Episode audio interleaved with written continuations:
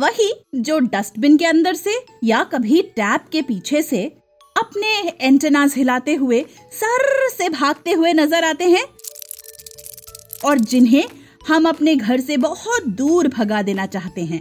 हम बात कर रहे हैं इन बॉदरिंग बग्स यानी कॉकरोचेस की। कॉकरोचेस की अबाउट 4600 स्पीशीज होती हैं, जिनमें से लार्जेस्ट हैं Megaloblatta longipennis cockroaches which are about six inches long और स्मॉलेस्ट होते हैं बॉल बियरिंग ट्री हॉपर्स जो केवल थ्री मिलीमीटर्स लॉन्ग होते हैं।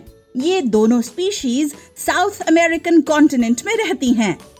हिस्टोरिकली कॉकरोचेस दुनिया के one of the longest surviving creatures हैं, जिनके फॉसिल रिमेन्स करीब 280 मिलियन इयर्स ओल्ड हैं। कॉकरोचेस अबाउट 40 मिनट्स तक अपनी सांस रोक सकते हैं और पानी के अंदर वो आधे घंटे तक आसानी से सरवाइव कर सकते हैं। एक यूनिक बात यह है कि कॉकरोचेस पानी पिए बिना एक हफ़्ते और बिना कुछ खाए एक महीने तक भी सरवाइव कर सकते हैं।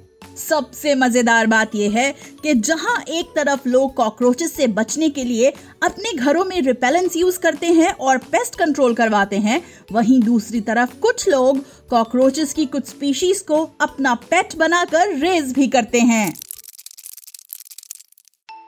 उम्मीद है आपको ये पॉडकास्ट पसंद आया।